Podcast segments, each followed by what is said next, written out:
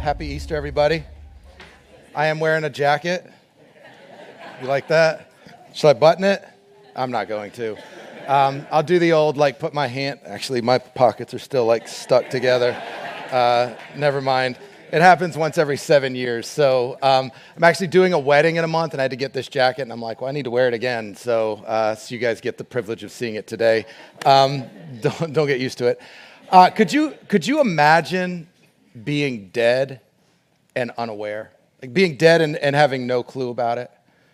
I always think of the movie The, the Sixth Sense, uh, which is a, a, movie that, that I love. Um, you have the character who, I'm about to spoil this for you. So if you haven't seen The Sixth Sense, I'm about to spoil this for you. It's been 25 years. So, uh, and while I'm on that topic, if you watch a show and you don't watch it for two weeks and someone posts about it, that's not a spoiler, right? Spoilers happen like within a couple of days. So, uh, but this is 25 years. So if I'm spoiling it for you, I'm sorry. Plug your ears, whatever. But you've got Bruce Willis. He's the main character, right? And his name is is Malcolm Crowe. And at the beginning, he's counseling a guy, uh, and it's played by Donnie Wahlberg. Uh, where are my 40 year old ladies? New kids on the block? Yeah. Um, uh, he's counseling Donnie Wahlberg. So apparently, stuff was going on in his life. He wasn't hanging tough. And so he decided to go through uh, Malcolm Crowe's step by step process. Uh, and apparently, Malcolm Crowe didn't have the right stuff. And so, all you new kids on the block fan got it. Nobody else did. Um, but then he shoots him. And so, the very beginning of the movie, uh, Malcolm Crowe, Bruce Willis's character, is shot. And then he, he recovers, or you think he recovers. And shortly after that, like it kind of flashes forward, and you've got, he starts talking to the little, like, I see dead people kid. And so then, kind of through that, he's helping that kid. And they're, they're sort of bringing some resolution to some different uh, situations. And then at the very end of the movie, it's like one of the great twists in a movie where, as a character as a uh, like a watcher, you didn't see it coming. But what I love about it is the main character in the movie didn't see it coming either. All of a sudden, you realize at the end of the movie that he's dead, and he was dead at the very beginning of the movie. When he got shot, he was he was killed at the beginning of the movie. And so everything that's happened from that moving forward, like the guy was dead and unaware. Now, think about that in life. Like, if we were dead and unaware, all of the things that we would continue to do, I mean, you'd still go to work, you'd still go to school, you'd still cut the grass, take care of yourself, go to the gym, like all these things that we go, man, I only do these things because I want to take care of myself. And you'd continue to do them only to find out that you were dead the whole time and just had no idea. So I think about that. Could you imagine being dead and unaware? And I think most of us would say, like, no, that's, that's fiction, that's science fiction. But you know, the Bible describes us as dead and unaware. Like that, that, that's how we're described before Jesus came into this world, before Jesus came into our lives. In the book of Ephesians, uh, uh, Paul is writing, and he writes this letter to the church at Ephesus. And the first chapter, he just tells them all of the things that they are. He props them up with the truth of all of the things that they are because of Jesus. And then in chapter two, he takes a step back and says, Yes, we have all these things because of Jesus, but don't forget where we were before Jesus. And in Ephesians chapter 2, verse 1, this is how he describes all of us. He says, Once you were dead because of your disobedience and your many sins. You used to live in sin just like the rest of the world, obeying the devil, the commander of the powers of the unseen world. He is the spirit at work in the hearts of those who refuse to obey God. But he says, once you were dead. So once you either were dead or, or maybe you still are dead because of your disobedience and your, and your many sins. The word sin is actually that Paul uses as an archery term. It means to, to miss the mark. So, like, let's say we're all, there's a bullseye in the room and we're all aiming for it. And maybe some of us are better than others, but in the sake of this conversation, none of us are able to hit the bullseye. And there's no points for getting close, there's no points for being the best in the room. The, the only acceptable goal is to hit the bullseye. And because of our sin, we fail to meet the standard. We fail to, to hit the bullseye, which is the sinless perfection of God. And every one of us strives for that. Like every one of us tries to be a good person. Every one of us wants to be close to God, but it's our sin that, that creates separation between God and us. We've defined sin as we've been walking through the book of Romans, just a simple definition of it for us is a sin is anything that we say, do, or think that does not reflect the image, nature, and character of God. So anything we say, do, or think that doesn't reflect the image, nature, and character of God. And when you think about that, there's a lot of things that fall into that. But in that, we're all guilty. In that, every one of us has, has said things, we've done things, we've thought things that we know do not reflect the image, nature, or character of God. And because of that, it's created this separation. Like when God created humanity, God created us in love to have a relationship with us. And the only thing that could separate us from that was sin.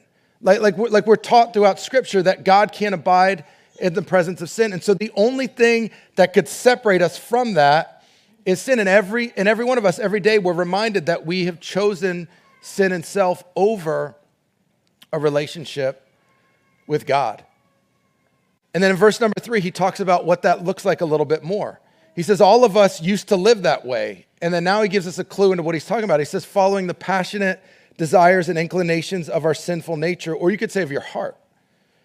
And by our very nature, we're subject to God's anger just like everyone else. Like following the, the sinful desires and inclinations of our heart. Being dead, what he's talking about here is referring to the spiritual condition of our heart. Like physically, we know the day we're born, we start doing two things we start living and we start dying. But right now, you go, man, I'm, I'm not dead. Right now, I'm alive. But what he's referring to is because of the sin nature within us, the, the spiritual condition of our heart, we're spiritually dead and incapable of responding to God. And it's our sinful nature, right? The, the worst things that we ever do are things that may never be actions. They're things that happen at the heart level, at the thought level. And it's, it's our sinful hearts that produce sinful actions.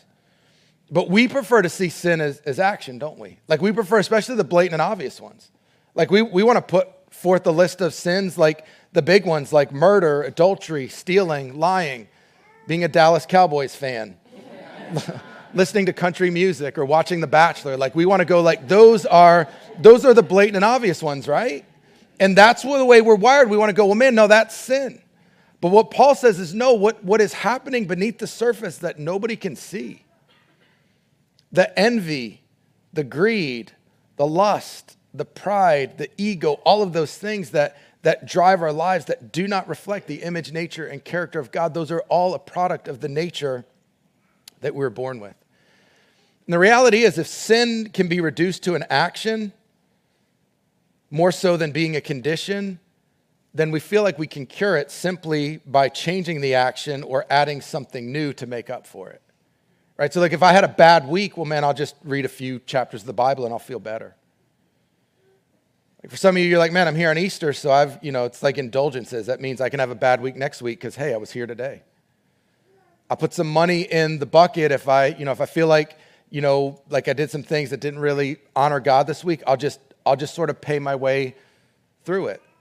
I'll join a ministry team. I'll start serving someone. I'll do all of these things. And all the checklist does is it covers up the fact that our hearts don't love and desire God, and that in our current condition, we are spiritually dead. And it says, by nature, we are subject to God's anger. What, what ha- what's happened in humanity is what causes separation between us and God is sin. Like we, like we were born into this world, a loving God that desired closeness with us. The only thing that could separate us from Him is sin. We chose sin and self, and therefore we have been separated from Him. In the end, essentially, what God does is He gives us what we want.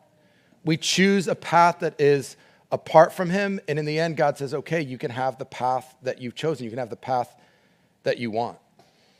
And so we are separated from God, and there's nothing that we can do about it. We're dead in our sins and powerless to do anything about it. That's the bad news. But we didn't come here for bad news, we came here for good news.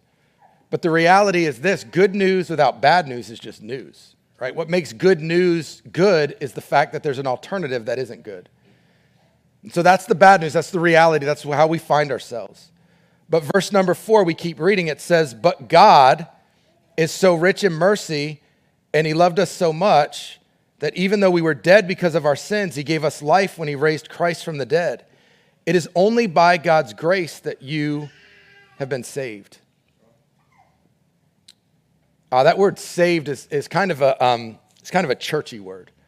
Uh, what the word saved means is that we, by virtue of our choice, we are doomed to spend eternity separated from God. Saved means that we are no longer eternally separated from God, but we are eternally reconciled to God, and we are now called, uh, we are now called children of God. But he says, But God is so rich in mercy and he loved us so much. I love the first two verses of that verse because every time you read stories in the Bible, you see these stories where to the left of but God is often despair, is often hopelessness, is often suffering. And to the right is, is forgiveness, is hope. Like I, I think about my story. So I was born, my mom was uh, 18 years old when she had me. I have an older sister that's 20 months older than me uh, that actually has a different father. And so my mom was this 17 uh, year old girl with a one year old daughter and pregnant again. And all of the voices in her life were telling her the same thing. Like, if ever there's a situation where it would be justifiable to terminate the pregnancy, like, this is it. Like you're 17 years old. You've already got a daughter. Like, like, like, like who, who would want you now? And now you're going to bring another baby into the world? And so, and so I look back now and I'm so thankful that God stepped in because, his, because of his mercy and his love. Like God stepped in when my mom needed a miracle. Like I look at the way my mother's story unfolded my mom obviously had me, like I'm here. Um, but my mom had me. And then a few years later, she met a man that married her, that adopted me, and gave me a name, and made us a family. And you just see all throughout Scripture these stories of God and, and His mercy and His love graciously stepping in and acting on our behalf. And now our stories become God's story become part of God's story. Like the, the big picture, the story of the Bible, there's only one story. It's that we were dead in our sins, but Jesus came to give us life. That's the story of the Bible. And then now we enter that story, and now our story becomes a part of his stories, a, part of his story. And God, who is rich in mercy and love, acted on our behalf, and he, he made us alive. He made us alive because of Jesus and through the person and work of Jesus. That's what we call the gospel. The way we define the gospel here is we say it this way Jesus lived a sinless life, and he traded his righteousness for my sinfulness when he died for me, and he rose again three days later to declare victory over sin and death. Jesus lived the sinless life. Like we talked about the bullseye, none of us could hit the target. Jesus hit the target. And he lived the sinless life, and he came into this world. He took on flesh. He became one of us in every way possible. Right? Everything that's true about us was true about him. Book of Hebrews says that Jesus was even tempted, but, all, but the only difference between Jesus and us is still he didn't sin. There was no sin within him. He lived the life that we couldn't live, and with that sinless life came righteousness. To be righteous is to have a right standing in the eyes of God. And with that right standing in the eyes of God, he offers every one of us a trade. He says, I'll give you righteousness and in its place I'll take your sinfulness. 2 Corinthians 5:21 says for he made him referring to Jesus who knew no sin to be sin for us that we might become the righteousness of God in him. Says he made him who knew no sin. Like Jesus who had no sin in him, there was no sin in his action, there was no sin in his heart. He became sin for us. Like think about that for a second. That means that means that the worst thing that you've ever done, the most hurtful thing that I've ever said, the most depraved things that, I've, that we've ever thought or will ever think, Jesus became that. He became that so that we could have life. He became that so that we could be reconciled to God, so that we could have the righteousness of God in him. That we could today have a right standing in the eyes of God by simply believing that Jesus lived, died, was buried, and rose again, believing that he did the things that he said he did. And then he rose again three days later to declare victory over sin and death. Verse 5 says, Even though we were dead because of our sins, he gave us life when he raised Christ from the dead. If you ever, if you ever think about the, the crucifixion, what is one of the last things Jesus said on the cross? He said, It is, it is what? It is finished. It wasn't like it's going to be finished in three days. He said it's finished right now, right? He said, The offering, the sacrifice for sin, the atonement for our sins was done. So then the question becomes well, why, why did he rise from the dead? We rose from the dead as a visible declaration of victory over sin and death. Uh, his, his resurrection declares to, to Satan and all of the forces of evil. Uh, it declares to declared to his disciples, to the Romans who murdered him, declares to you and I that he's everything he said he is and he can do everything he said he could do. It was a visible act of, of declaring victory. Jesus in Revelation 1 says, I now hold the keys. Satan used to hold them, but I now hold the keys. It was the victory parade, like the, the resurrection coming, emerging victorious from the tomb. It was like, it was Tiger Woods walking up the 18th fairway at the 2000 US Open. It was long over. Everybody knew who was going to win. Everybody knew who the champion was. It was just a matter of coronating the champion as he's walking up the fairway and everybody's applauding him. It's when your favorite team wins the Super Bowl and they have the Super Bowl party. The game is over. They've won the title, but now we get to celebrate. And when Jesus emerged from the tomb, it was a declaration of victory. It was a time to cue the celebration that he is alive. And the Bible tells us that today he is alive and he is seated at the right hand of the Father. The resurrection proved that everything, that he is everything he said he is and can do everything he said he can do. And so we are dead because of our sins, but we are made alive because of, because of Christ. And so the obvious question is like, okay, so how does that happen? Like, do I just do like some sort of hocus pocus thing over the room and then we all leave and we're all good? Like, is it that simple or is it, you know, like Dorothy and the Wizard of Oz, like, you know, click your heels together three times and, and, you know, say there's no place like heaven and then bam, all of a sudden that happens? Like, the obvious question is okay, so how do I move from death to life? Well, he tells us in Ephesians 2 8 and 9. He says, God saved you. Remember what that means? It means that instead of being eternally separated from Him, we are eternally reconciled to Him by His grace. The word grace means getting what we don't deserve, the word mercy means not getting what we do deserve. So God is merciful by not giving us what we deserve, but then He's gracious by giving us a whole slew of things that we don't deserve. God saved you by His grace when you believed. Salvation is not a reward for the good thing we have done, so none of us can boast about it. When you believed. So the question is when you believed what? That you were dead and your sins, but Jesus lived, died, was buried, and rose again to pay for your sins and to reconcile you back to God. Like, do you believe that today? I shared a little bit about obviously the early years of, of my story, but when I was 17 years old is when I put my faith and trust in, in Jesus. And I remember growing up, I grew up in a home with loving parents, but I grew up in a home with a, a church background where uh, my view and perception of God was that he was always mad. You know, God was always mad. It was like the Godfather. He was just waiting for you to cross the line so, so he could make you suffer. That's kind of the image that I, that I had of God. And God, in his mercy and his love, put two people in my life. What I loved about these, these two guys, it was uh, Ted Sago and Steve Walker, was they invested in my life. They became mentors in my life. And neither one of them ever tried to, to push Jesus down my throat. They just lived Jesus in front of me. And I got to see him for who he was. And I reached a point where I had a lot of questions. I'm sure you got a lot of questions.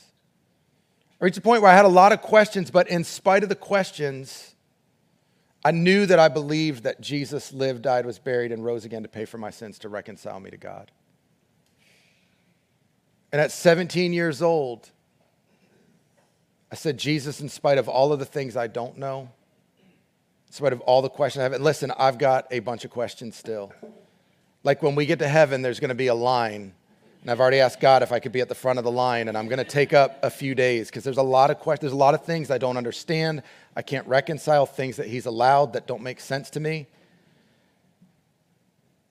But in spite of all of the things that I didn't know, in spite of all of the questions that I had, I knew I was ready to say that I believed. So he says, We're saved when we believe. So when we believe that Jesus lived, died, was buried, and rose again to pay for our sins to reconcile us back to God. And then when we confess, right? So belief precedes confession. You believe in your heart, and then we confess it with our mouth. Have you bow your heads with me just for a couple of minutes? I just want to ask you a question. Do you, do you believe that to be true? Do you believe that Jesus lived, died, was buried, and rose again to pay for your sins to reconcile you to God? And if you believe it to be true, then you confess it. All you do is you just tell God right now, right where you are, just tell him, I believe. I've got questions, there are things I don't know, things I can't understand. But in this moment, the one question I can answer is yes, I believe. I believe that Jesus lived, died, was buried, and rose again to pay for my sins to reconcile me back to God. The Bible tells us that when we, when we do that, when we believe and we confess, that instantly the transformation happens and we move from death to life. And today, that's what, that's what Easter's about the cross, the crown of thorns, the nails in his hands and feet, the spear in his side, the empty tomb. That's all about moving from death to life. Believe and confess, and I'm going to invite you to do that right now.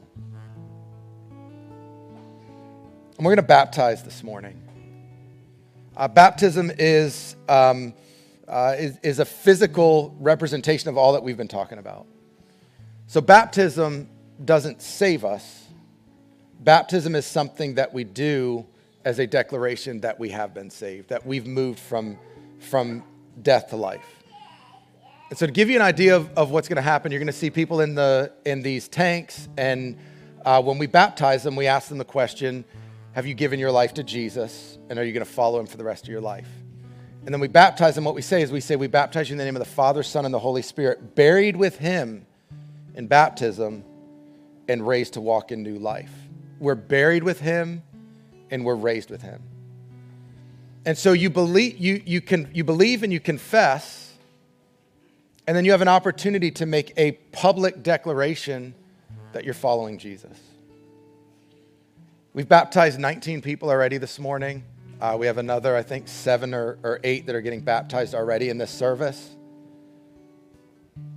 And I want to invite you uh, to join us. Like maybe you're wired like me, I'm a little bit more spontaneous and kind of uh, make quick decisions. Like maybe you've come to generation for a while, or maybe you've been following Jesus for a, a long time, but you've never been baptized since you decided to follow Jesus as a physical declaration that I'm following him. And we want you to have an opportunity to join us this morning.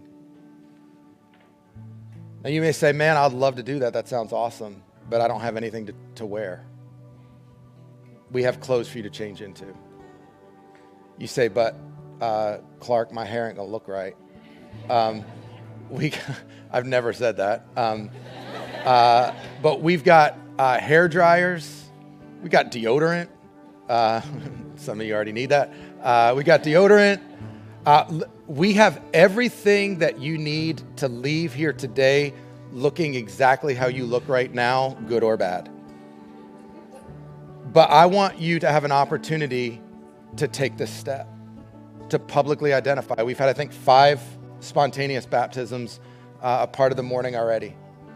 And I want you to have an opportunity. Maybe you say, well, man, my, I'd love, I wish my grandma was here. She'd want to see it. We hired a photographer and we got video. L- listen, if, if you're sensing this is a move that the Holy Spirit wants you to make, and you're wrestling with it, the only thing that stands between you and doing this is whether or not you want to be obedient to that voice. We've got everything you need.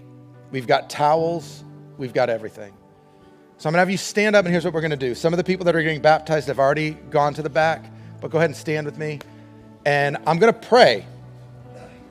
And either while I'm praying or as soon as I get done praying, if you want to join them, like maybe this is something you've been wrestling with for a long time, Maybe this is something you just this morning you're like, I'm just, I know I came here this morning knowing I'm ready. You have an opportunity to join us, and we want you to do that. So I'm going to pray, and as, as, uh, as soon as you feel led, that back door right there, we have somebody waiting in the lobby. They're waiting for you. They'll walk you back to show you the, the clothes, the towels, everything you need, where to get changed, all of that stuff. If you've got someone with you that you want to come in this room and, and watch and participate, bring them with you. But if you want to do that, your opportunity is right now. I'm going to pray and then we're going to do this. So, Jesus, we come before you. We do this as really our gift to you, our offering to you. And we just pray that you would be uh, magnified in it, that you'd be glorified in it. I pray for those right now that, that may be wrestling with it. They've, they've, they've known, man, I need to do this, but it's just been something they've been hesitant to say yes to. Give them the courage to take that first step. The hardest step you'll ever take is the first one. Know that we love them, we're here to support them, and give them the courage to step out and to join us in uh, this opportunity to declare to the world that we're following you, Jesus. And I pray this in your name. Amen.